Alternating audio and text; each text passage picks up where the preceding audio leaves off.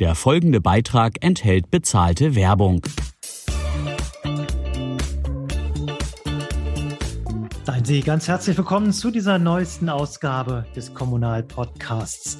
Paraparking. Haben Sie das Wort schon mal gehört? Es geht darum, dass äh, Autofahrer, die Anrecht auf einen Behindertenparkplatz haben, den auch wirklich bekommen. Er ist nämlich nicht selten einfach mal belegt. Mit Hilfe von Digitalisierung will die Stadt Pforzheim dafür sorgen, dass tatsächlich dann auch jeder weiß, wo denn entsprechende Parkplätze frei sind.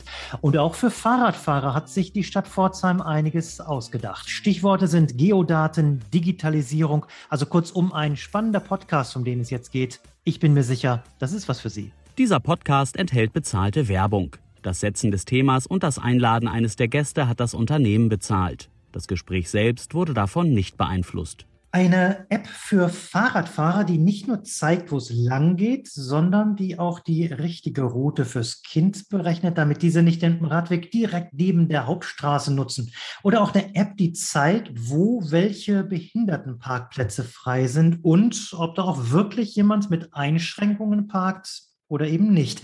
Das alles sind Projekte in Pforzheim in Baden-Württemberg, die wir uns heute genauer ansehen wollen. Und zwar mit der Frau, die für diese Projekte verantwortlich ist. Friederike Kafka ist Abteilungsleiterin beim Vermessungs- und Liegenschaftsamt der Stadt Pforzheim. Ich grüße Sie. Hallo, guten Morgen. Und wir sprechen mit dem Mann, der diese digitalen Lösungen in Pforzheim technisch umsetzt. Florian Siemensreiter ist Leiter Digitales bei der Firma Esri. Auch Sie, herzlich willkommen. Hallo, Herr Erhard, grüß Sie. Tja, Parking-App, so äh, nennt sich das oder Para-Parking, so ist, glaube ich, der offizielle App-Name. Frau Kafka, erklären Sie uns erst einmal, wie funktioniert die eigentlich genau? Mhm. Die Paraparking-App ist eine Anwendung, wo ähm, berechtigte Personen, die auf so Behindertenparkplätzen parken dürfen, überhaupt erstmal einen Eindruck ähm, erhalten, wo überhaupt die Parkplätze liegen. Das ist also die erste kartografische Darstellung ähm, für die Nutzer, wo Parkplätze sind.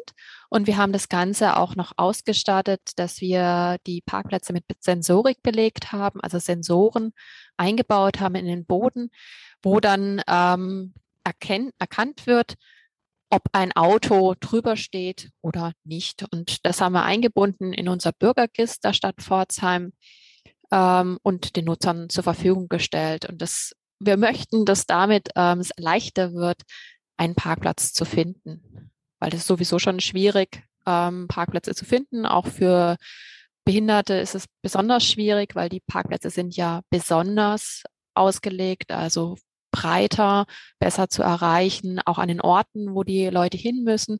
Und dementsprechend ähm, möchten wir halt dort einfach eine Unterstützung bieten. Jetzt ist Pforzheim eine vergleichsweise große Stadt. Ähm, Herr Siemensreiter, geht es technisch in jeder Stadt oder brauche ich Voraussetzungen einer Großstadt letztendlich für so etwas?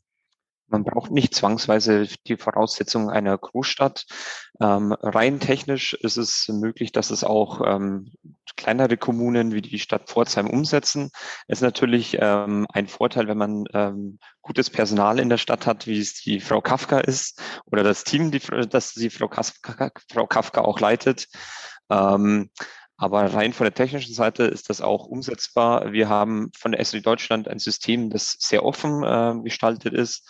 Wir äh, können hier unterschiedliche Schnittstellen bedienen und auch ähm, Daten aus unterschiedlichen Quellen integrieren, die eben dann auch solche Echtzeitmöglichkeiten und Echtzeitanwendungen ähm, realisierbar machen. Ähm, und äh, wenn eben jetzt Personal wie bei der Frau Kafka da ist, dann ist das selbst umsetzbar.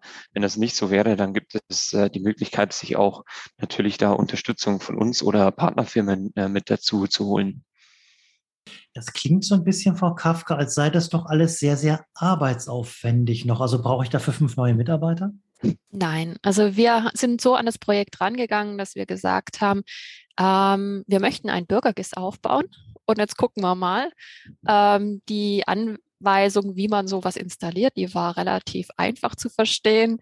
Ähm, wir haben von der IT einen Server bereitgestellt bekommen und dann haben wir einfach mal ausprobiert. Und natürlich dieses Thema Sensorik einbauen, also Sensorik abfragen, da waren wir ähm, noch überhaupt nicht involviert in, das, in solche Thematiken. Die haben wir uns dann selber beigebracht und ähm, eigentlich ganz gut gelöst. Wir haben kein Personal aufstocken müssen dafür. Wir konnten das alles in Eigenleistung durchführen. Aber natürlich ist es ein pragmatischer, eine pragmatische Herangehensweise gewesen bei uns. Also wir haben einfach mal gesagt, wir probieren es. Mhm. Und jetzt ist das Technische immer das eine, dieses Probieren. Also ich kenne das äh, üblicherweise, naja, meckern Bürger ganz gerne, wenn was in einer Kommune nicht klappt. Wie sind denn die Reaktionen? Die sind echt super. Also wir kriegen total gute Rückmeldungen, zu, besonders auch zu dieser Paraparking-App. Ähm, sehr positiver Zuspruch, einfach weil es so ein Nischenthema ähm, aufgegriffen worden ist. Inklusion ist ja sowieso immer ein großes Thema oder äh, wird immer wichtiger zum Glück. Und ähm, genau, das hat es uns auch einfacher gemacht, weil wenn wir alle Parkplätze der Stadt Pforzheim hätten belegen wollen mit Sensorik, das sind ja doch einige, auch wenn man es nicht glaubt, aber es sind doch einige Parkplätze und Behindertenparkplätze. Das ist schon so ein abgegrenzter Rahmen. Und da konnten wir mal so ein Projekt machen, was, wo wir uns halt ausprobieren, gucken, ob es denn überhaupt funktioniert. Bei dieser Sensorik, da muss ich technisch nochmal nachfragen, Herr Siemensreiter, stelle ich mir das so vor, dass Sie wirklich durch die ganze Stadt gehen müssen, an jedem einzelnen Parkplatz so eine Sensorik einbauen müssen? Oder wie kann ich mir das technisch vorstellen? Was machen Sie an der Stelle? Das ist jetzt gar nicht die direkte Aufgabe von uns. Ähm, da müssen wir wieder auf die Frau Kafka zurückgreifen. Ähm, die Frau Kafka hat nur unsere wir als SC Deutschland sind erstmal Softwareanbieter und bieten quasi die Plattform ähm, an, um diese Daten zu integrieren. Ähm, die Sensorik ähm, wird dann von anderen Herstellern geliefert und äh, die kann dann eben in dieses offene System integriert werden. Und äh, dieses offene System bietet eben die Möglichkeit, nicht nur die Daten zu integrieren, sondern daraus eben auch diese Anwendungen, die die Frau Kafka mit ihrem Team gestaltet hat, zu ähm, entwickeln, beziehungsweise nicht nur zu entwickeln, sondern einfach zu konfigurieren. Man braucht keine Entwicklerkenntnisse. Es ist eine einfache Drag-and-Drop-Geschichte. Ich kann eine Anwendung zusammenklicken und dann ist die da. Ähm, das heißt, bei uns ist das eigentliche System, das die Daten integriert. Ähm, die Datenströme kommen aber von Drittanbietern. Okay, jetzt äh, haben Sie neben dieser Parking-App ja schon weitere Sachen auch noch installiert. Es gibt unter anderem eine Fahrrad-App, da geht es auch um Fahrradabstellplätze, aber ich hatte das eben schon gesagt, auch um einiges mehr, um, ich sage mal, zum Beispiel Kinder so zu leiten, dass sie eben nicht direkt an der vielbefahrenen Straße fahren. Was ist das für eine App? Wie funktioniert das? Vielleicht erklären Sie uns das mal, Frau Kaffner. Mhm. Also wir haben auch wieder eine Kartenanwendung gestaltet und hier hat unser Grünflächentiefbauamt ähm, einfach die Radwege, die in der Stadt vorhanden sind, ähm, kategorisiert nach dem Thema, ob sie äh, verkehrsbegleitend ähm, ist, sind oder ob sie ohne Verkehrsbegleitung geführt werden. Und wie Sie schon angesprochen haben jetzt gerade, ist es ähm, sehr sinnvoll für Familien mit Kindern beim Ausflug oder ähm, beim täglichen Weg dann doch lieber die Wege zu nutzen, die ähm, ohne Verkehrsbegleitung ähm, entlang führen und genau, ich denke, das ist so ein Alleinstellungsmerkmal momentan bei uns, dass wir das anbieten, dass wir direkt auf einen Blick erkennen, okay, hier kann man ohne Autoverkehr fahren. Ich glaube, das, was interessant war, wenn ich kurz eingrätschen kann, ähm, Friederike Kafka hat da schon erwähnt, dass da diese Zusammenarbeit ähm, auch in, innerhalb der Stadt mit anderen Abteilungen und anderen äh, Ressorts äh, sicherlich eine ganz spannende Thematik war, ähm, die ähm, da auch ähm, ja, dazu geführt hat, dass man ähm, dieses Thema Geodaten auch in anderen Abteilungen platzieren konnte. Ähm, das ist ähm, eine sicherlich ganz spannende Geschichte gewesen, die dieses Projekt mitgebracht hat. Mhm. Genau, also es ist auch so, dass ähm, viele Ämter haben ja wirklich ihre da Daten vorliegen in dem Format, wie sie es brauchen, meistens dann doch Excel. Aber wenn man es dann in eine Karte bringt, dann kann man sich das viel besser vorstellen und auch Zusammenhänge verstehen, die bisher gar nicht offensichtlich waren. Und zum Beispiel auch diese Straßen äh, oder diese Fahrradwege mit Straßenbegleitung. Also das, das ist einfach was, das sieht man in der Karte viel besser oder kann man in der Karte viel besser damit ähm, umgehen, als wenn es halt in der Tabelle drin steht. Und das ist doch ein großer Mehrwert und das ist den meisten Ämtern dann auch im, in der Zusammenarbeit mit uns, wo wir dann die Anwendung entwickelt haben, erst so richtig bewusst geworden, dass es für sie selber auch ein Mehrwert ist und nicht nur für die Nutzer, also unsere Bürger der Stadt Pforzheim. Das heißt, wir reden hier über Daten, die ohnehin an verschiedensten Stellen möglicherweise in der Stadtverwaltung vorhanden sind, Herr Siemensreiter. Sie sammeln jetzt nicht massiv erstmal neue Daten, um irgendwie eine Anwendung haben zu können, sondern Sie gehen ja in die verschiedenen Abteilungen und suchen sich die Daten zusammen. Oder wie kann ich mir das praktisch vorstellen? Richtig, ganz genau. Es gibt eigentlich in ganz, ganz vielen unterschiedlichen Abteilungen in so einer Stadtverwaltung ähm, eigentlich Daten, die irgendwo einen geografischen Bezug haben, sei es nur eine Adresse oder ähm, irgendwelche ähm, ja, Ortsbezeichnungen, ähm, die aber dann wiederum oft in Tabellenform vorliegen. Und das ist das, was Friederike Kafka gesagt hat. Wenn wir diese Daten, die oft in Tabellenform aus dieser Tabellenform herausholen und in eine Karte einbinden, dann kriegen wir durch dieses Medium Karte eine ganz andere Visualisierungsform hin und können da eine ja, viel, viel höhere Informationsdichte sehr, sehr viel schneller greifbar ähm, darstellen.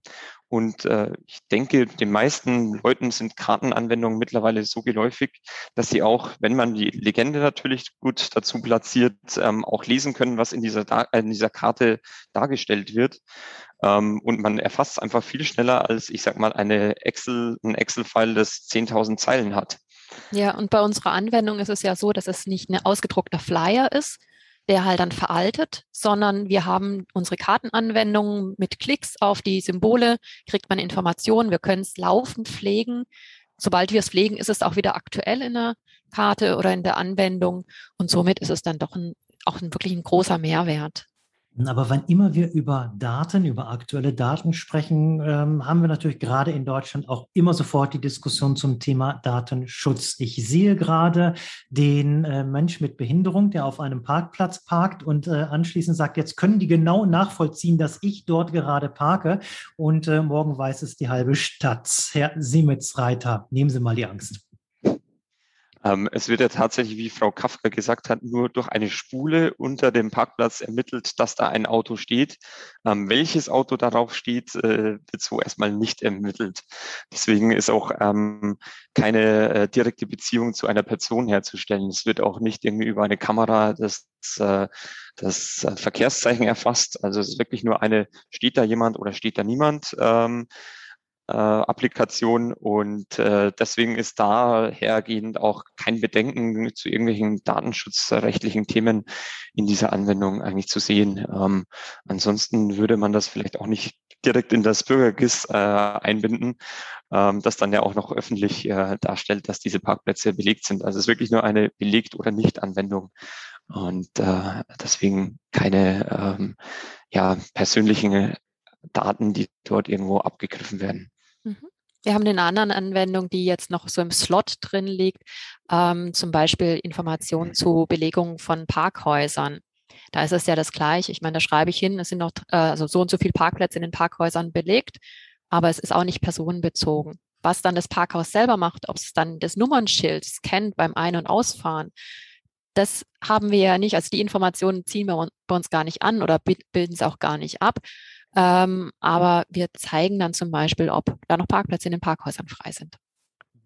Sie sagten gerade schon, das nächste Beispiel sind äh, diese Parkhäuser. Wenn wir mal so ein bisschen nach vorne spinnen, was, Frau Kafka, können Sie sich in der Stadt noch vorstellen? Was könnte man möglicherweise in Zukunft mit diesen Daten noch machen? Wo sehen Sie sich in fünf Jahren als Stadt Pforzheim?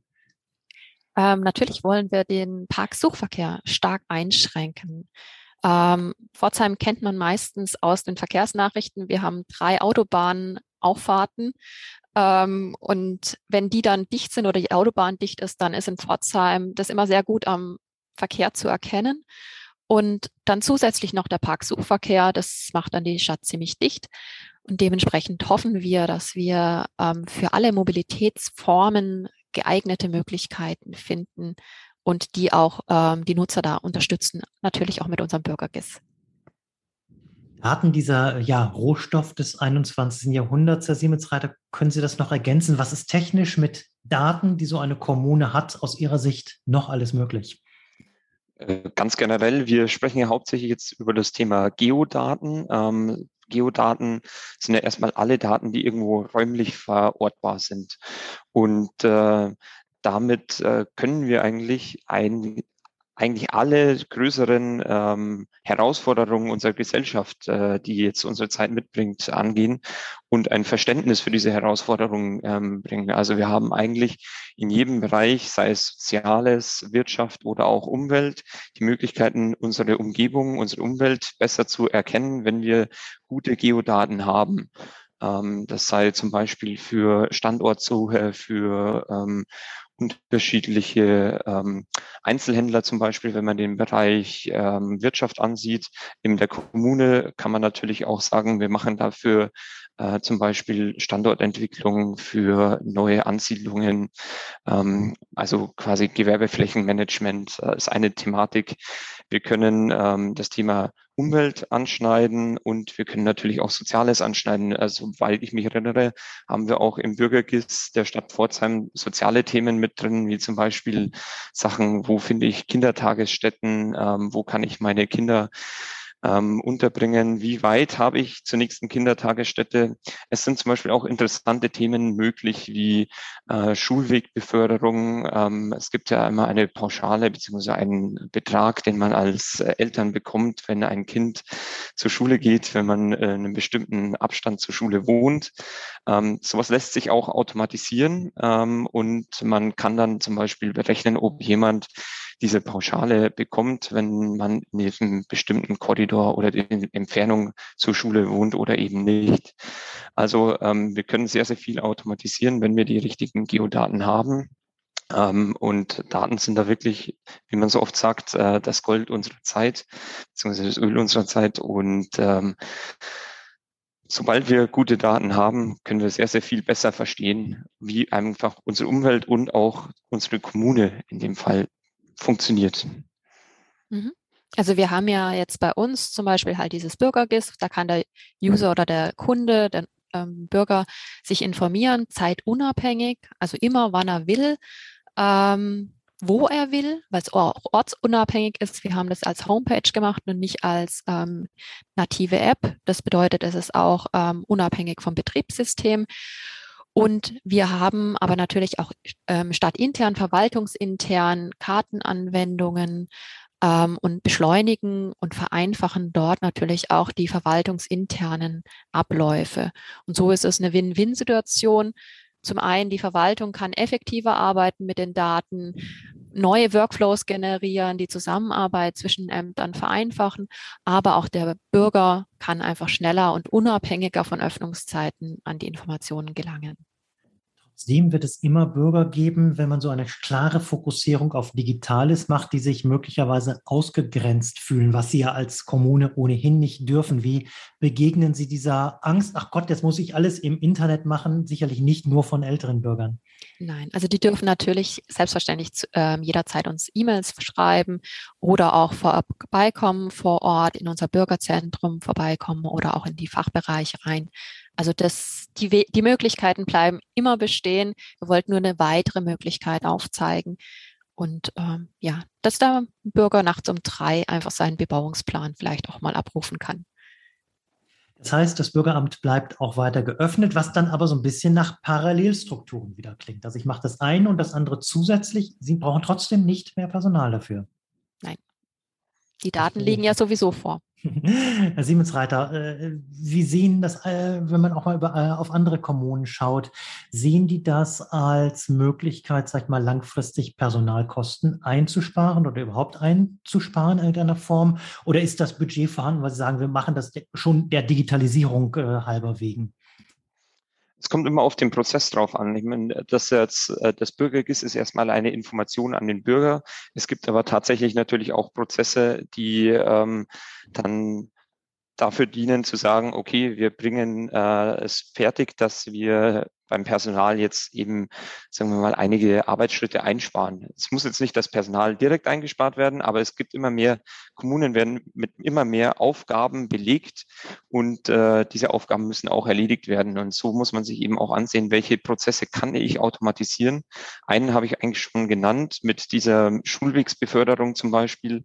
Wenn man sowas automatisiert und jemand nicht ähm, die ganzen Formulare nochmal selbst durchgehen muss, sondern im Hintergrund ein Server ist, der kontrolliert, ist jemand in einem bestimmten Bereich von der Schule entfernt und kann er diese Förderung erhalten oder kann er sie nicht erhalten. Ähm, dann ähm, geht es erst zu einem Sachbearbeiter, wenn es wirklich heißt, okay, er kann die Förderung behalten und äh, der Sachbearbeiter erstellt dann eben den entsprechenden Bescheid.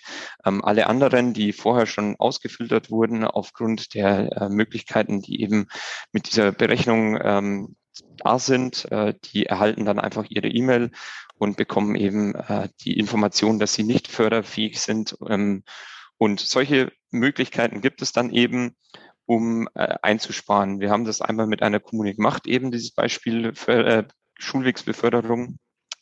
Und äh, die Rückmeldung war da, dass sich die Bearbeitungszeit hier von einigen Stunden auf ein paar Minuten äh, reduzieren lassen konnte durch diese Automatisierung dieses Workflows. Für mich auffallend ist auch, der, Sie sagten das vorhin, Frau Kafka, dass ja die verschiedenen Abteilungen an der Stelle zusammenarbeiten. Innerhalb einer Verwaltung äh, ist das das eine. Jetzt ist Pforzheim so eine typische Stadt, die ja letztendlich eingekreist ist, ich glaube, von, äh, vom Enzkreis. Wie sieht denn das mit den Nachbarkommunen aus? Weil sonst habe ich ja wieder Silos. Sie haben wahrscheinlich Pendlerströme, die sehr stark sind. Das alles muss ich ja, sag ich mal, auch Daten mit anderen Kommunen abgleichen. Stichwort interkommunale Zusammenarbeit. Geht das? Ähm, wir arbeiten schon auch eng mit dem Enzkreis zusammen, mit der Abteilung, die dort das Bürgergis betreibt. Wir tauschen uns da regelmäßig aus, aber auch nicht nur zum Enzkreis, sondern jetzt auch besonders mit dieser Paraparking-App. Da sind viele andere Kommunen überregional auf uns zugekommen und haben gesagt, ey, was habt ihr da gemacht? Ähm, dürfen wir das mal angucken? Und ähm, so, so tun wir halt einfach so ein bisschen ähm, Informationsweitergabe ähm, betreiben mit den anderen Kommunen, also auch mit den anderen Kommunen, mit überregionalen Kommunen stehen wir regelmäßig im Austausch und ähm, ja, machen so ein bisschen ähm, Lernbe Lehrbeauftragter vielleicht bei denen. Wenn jetzt aber der, ich sag mal, drumherum Kommunen aus dem Enzkreis oder anderswo äh, auf Sie zukommen, Siemensreiter, erfinden Sie das Rad dann neu oder kann sich an so einer Plattform, sage ich mal, dann äh, äh, andere Kommunen mitbeteiligen? Stichwort Open Source. Wie, wie stelle ich mir das äh, in so einer Region vor? Wie kann das technisch interkommunal dort funktionieren? Da geht es hauptsächlich um Schnittstellen, ähm, also offene Schnittstellen.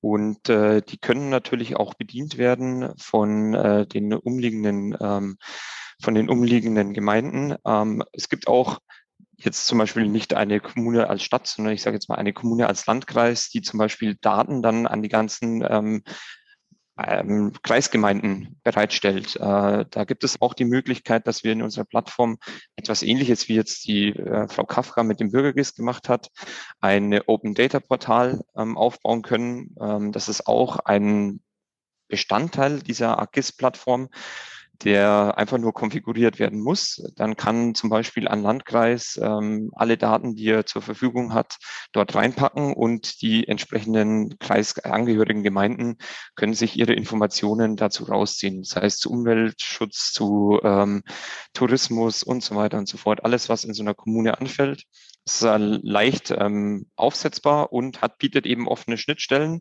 die eben nicht nur einen Download der Daten ähm, integriert, sondern auch ähm, zum Beispiel das direkte Andocken in andere Fachverfahren ermöglicht. Und somit ähm, haben wir da eine offenes, ein offenes System, das auch von unterschiedlichen Kommunen zusammen genutzt werden kann. Sagt Frau Kafka, so aus den Nachbarkommunen gibt es durchaus positive Rückmeldung oder die sind zumindest interessiert. Ähm, was glauben Sie, ist das eine Frage eher von naher Zukunft oder braucht es dann doch noch längere Überzeugungskraft, sag ich mal, dass eine ganze Region an der Stelle zusammenarbeitet? Weil je mehr Daten ich habe, so stelle ich mir das vor, desto mehr Informationen, desto genauer werden ja auch diese Informationen letztendlich. Also wie groß ist Ihr Interesse, da äh, mit anderen zusammenzuarbeiten oder dass andere sich dem anschließen? Ja, jede Verwaltung tickt doch ein bisschen anders und die Abläufe sind auch ein bisschen anders. Die Softwareprodukte, die eingesetzt werden, sind nicht identisch. Dementsprechend ist es dann nicht so, dass so, wir machen das jetzt sofort, sondern es sind dann schon längere Abstimmungen, die da laufen müssen. Ähm, der Wille muss natürlich auf beiden Seiten vorhanden sein, aber ich denke, es ist unabdingbar, dass man mehr zusammenarbeitet, weil wie Sie ja schon angesprochen haben, die Fragestellungen sind irgendwie dann doch ähnlich. Und besonders im ähm, Bezug auf Umweltthemen, Hochwasser, das ist ja nicht was Regionales, sondern das sind ja Themen, die dann doch eine größere, ähm, größeres Gebiet be, ähm, betreffen. Und da ist es unabdingbar, dass man zusammenarbeitet. Es wird ja auch hinter den äh, Türen schon zusammengearbeitet, äh, sich ausgetauscht in Fachkreisen dazu, ähm, ob es jetzt im Thema Bürgergis ähm, dann direkt so diese Zusammenarbeit offensichtlich wird, ist die Fragestellung. Man kann ja auch seine Systeme miteinander verknüpfen, zum Beispiel die Software von der Firma Esri, auf die wir aufbauen. Da könnte man auch andere Server mit dazu verknüpfen und dann ähm, sich aus dem ganzen Datenpool ähm, die Informationen sammeln und es würde für den Bürger gar nicht mehr auffallen, ähm, ob das eine jetzt von Pforzheim oder das andere vom Kreis Kalf oder vom Enzkreis kommt. Ich denke so aus, aus meiner Erfahrung heraus, ähm, die letzten sechs Jahre Zusammenarbeit mit äh, Kommunen in dem Bereich Geoinformatik und äh, Geoinformationen hat für mich gezeigt, dass wir da auch an einigen Stellen noch viel Bewusstsein schaffen müssen für das Thema Geodaten. Also es ist schon, es ist auf jeden Fall ein, ein höheres Bewusstsein da als äh, zu meiner Anfangszeit, aber immer noch eine Sache, die sich entwickeln muss. Ähm, wir müssen dieses Thema einfach nach draußen tragen und auch den Mehrwert aufzeigen, den wir damit ähm, generieren können. Und das ist eigentlich etwas, was wir vorhin schon gesagt haben, nämlich diese Sache, dass wir große Daten einfach in einer Visualisierungsform darstellen können, die äh, große Datenbestände schnell begreifbar macht. Und das ist oft eben für Geodaten einfach eine Karte. Und das Personal muss halt vorhanden sein. Entschuldigung, das Personal muss vorhanden sein, dass es kann. Das ist halt auch immer eine Fragestellung. Ja, dann machen Sie nochmal, weil Frau Kafka hatte eben äh, das Stichwort Hochwasserschutz zum Beispiel angesprochen. Machen Sie das vielleicht nochmal an so einem Beispiel, um das Bewusstsein, sag ich mal, auch bei anderen Kommunen, die uns jetzt zuhören, zu schärfen. Ganz konkret, wie habe ich die Möglichkeit anhand von Geodaten, möglicherweise, wenn äh, denn es äh, zu einer Hochwasserkatastrophe kommen könnte, die Bevölkerung so früh wie möglich zu warnen oder möglicherweise auch gegenzusteuern? Welche Chancen, welche Möglichkeiten haben solche Geodaten richtig eingesetzt? Wir haben da schon große Chancen und es ist natürlich ein brandaktuelles Thema, das Sie hier anschneiden. Da geht es darum, äh, natürlich Abflussberechnungen zu machen. Um, wir können natürlich Wettervorhersagen einbinden. Wir können auch Live-Daten vom Deutschen Wetterdienst in unsere Plattform einbinden ähm, und dann über ähm, 3D-Modelle eben Abflussberechnungen generieren. Damit kann man dann eben Vorhersagen treffen und äh, auch sagen, ja, ähm, welche Bereiche wohl am ehesten betroffen sein werden von solchen ähm, Überflutungsszenarien. Die äh, Landesämter machen sowas auch schon. Es gibt festgelegte Überschwemmungsbereiche, ähm, wie wir aber ja vor einigen Wochen leider erfahren mussten in Ahrtal gibt es dann auch diese singulären Events, die einfach viel, viel größere Niederschlagsmengen bringen, als bisher berechnet worden sind. Ähm, wenn man diese Daten aber vorliegen hat und auch die Meldungen, dann kann man äh, durch Berechnungen natürlich auch frühzeitige Warnungen äh, ja, erstellen. Diese Hochwasserpegel, das sind ja auch nur Sensordaten, die könnten wir auch wieder in eine Karte einbauen, wenn es halt genug Pegel gibt. Und somit ähm, auch den Bürgern ermöglichen, dass die halt sich selber informieren können für ihren speziellen Bereich. Machen Sie doch zum Schluss nochmal auch Werbung dafür. Sie müssen das ja nicht nur als Verwaltung wollen und das habe ich gehört, das klappt in, äh, auch innerhalb der Verwaltung ganz gut, sondern auch der politische Arm muss ja Ihnen erst einmal, ich sage mal, am Ende das Geld zur Verfügung stellen, das natürlich Herr Siemensreiter dann irgendwann damit auch verdienen will. Wie groß äh, sehen Sie die Probleme, die Politik zu überzeugen und wie äh, haben Sie sie letztendlich äh, überzeugt in Ihrer Stadt? Also bei uns war es keine große Überzeugung wegen den Kosten, weil dadurch, dass es ähm, wir die Lizenzen sowieso haben von der Firma Esri, die Server hausintern zur Verfügung gestellt werden, das Personal da war, die Qualifikation da war, war das von den Kosten her kein, keine Fragestellung. Aber es war natürlich schon die, die Fragestellung, brauchen wir sowas überhaupt? Ist der Wille bei den Bürgern überhaupt, also der Wunsch bei den Bürgern überhaupt da, was wollen die denn mit unseren Daten? Also die, dass die Bürger vielleicht Interesse haben an Informationen, die die Ämter für sich als selbstverständlich ansehen, ähm, das, das musste erst geweckt werden, diese, diese Idee. Und wir sind wirklich hingegangen und haben jedes einzelne Amt abgefragt, was wollt ihr im Bürgergist darstellen? Und ich so, nix. Also wir haben nichts dafür, was, was irgendwie jemanden interessieren könnte. Und daraus ist dann zum Beispiel, also ich, ich bin dann hingegangen und habe gesagt, wollt ihr nicht das Thema vielleicht vorstellen oder das Thema? Und dann ist zum Beispiel im Bereich des Standesamts eine Karte entstanden, ähm, wo man sehen kann, wo man sich heiraten oder trauen lassen kann. Diese Informationen lagen halt ähm, als Vierzeiler vor aber wenn man das in der Karte sieht, ein Foto dazu, eine kurze Beschreibung dazu, ähm, dann ist es doch für heiratswillige Paare ähm, viel schöner, sich zu entscheiden. Und ah ja, das liegt dann neben dem Restaurant oder bereits im Restaurant, wo ich dann auch noch ähm, feiern kann und sowas. Also dieser örtliche Zusammenhang, ähm, dass das einfach ein Mehrwert ist, das musste erstmal ähm, klar gemacht werden. Natürlich dann auch, können wir das überhaupt selber leisten, diese Fragestellung? Und da ist halt mein pragmatischer, ähm, meine pragmatische Herangehensweise, wir machen es halt einfach mal, wir gucken mal, wie weit wir kommen. Und es sieht eigentlich ganz gut aus bisher. Ja.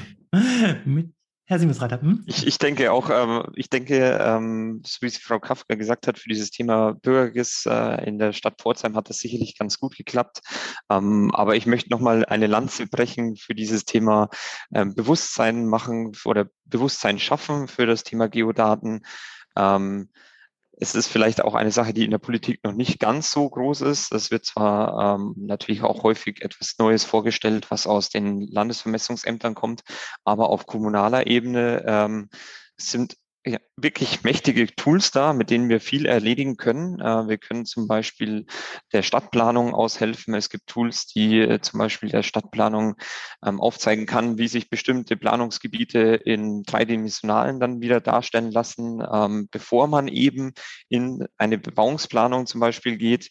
Ähm, das ist möglich. Dann haben wir äh, Möglichkeiten eben, wie es die Frau Kafka gemacht hat, Bürger einzubinden und auch nicht nur den Bürgern Informationen zur Verfügung zu stellen, sondern auch von den Bürgern Informationen zu bekommen. Also da ist so dieses ganz große Thema immer dieses Thema Mängelmelder oder irgendwelche Informationen, die eben vom Bürger rüberkommen, Beteiligung des Bürgers, die auch zum Beispiel an diesen Stadtplanungsprojekten beteiligt werden können. Also Rückmeldungen dem Bürger zum Beispiel zur Verfügung zu stellen, so sieht dann ein neues Baugebiet im dreidimensionalen Raum aus und der Bürger kann Rückmeldung geben, zum Beispiel, diese neue Schule gefällt mir oder dieser neue Parkplatz gefällt mir dort nicht und so weiter und so fort. Das sind Möglichkeiten, die wir mit den Systemen schaffen. Ähm, und das Bewusstsein muss noch kommen, ähm, dass man sowas eben auch nutzen kann, um ähm, in der Politik Erfolg zu haben und zu sagen, pass mal auf, wir bekommen zum Beispiel dieses neue Projekt äh, in der Bevölkerung gut durchgesetzt. Mhm. Die Daten sind also schon da, das Know-how gibt es auch und in den Ämtern gibt es die Mitarbeiter, die das alles auch im Grunde genommen schon können. Das ist doch zumindest für mich sehr beruhigender. Äh, erst Ende dieser heutigen äh, Ausgabe. Ganz herzlichen Dank an Friederike Kafka, Abteilungsleiterin Vermessungs- und Liegenschaftsamt der Stadt Pforzheim und an Florian Siemensreiter, Leiter Digitales bei der Firma Esri. Herzlichen Dank für diese spannenden Informationen und einen schönen Tag. Vielen Dank. Vielen Dank.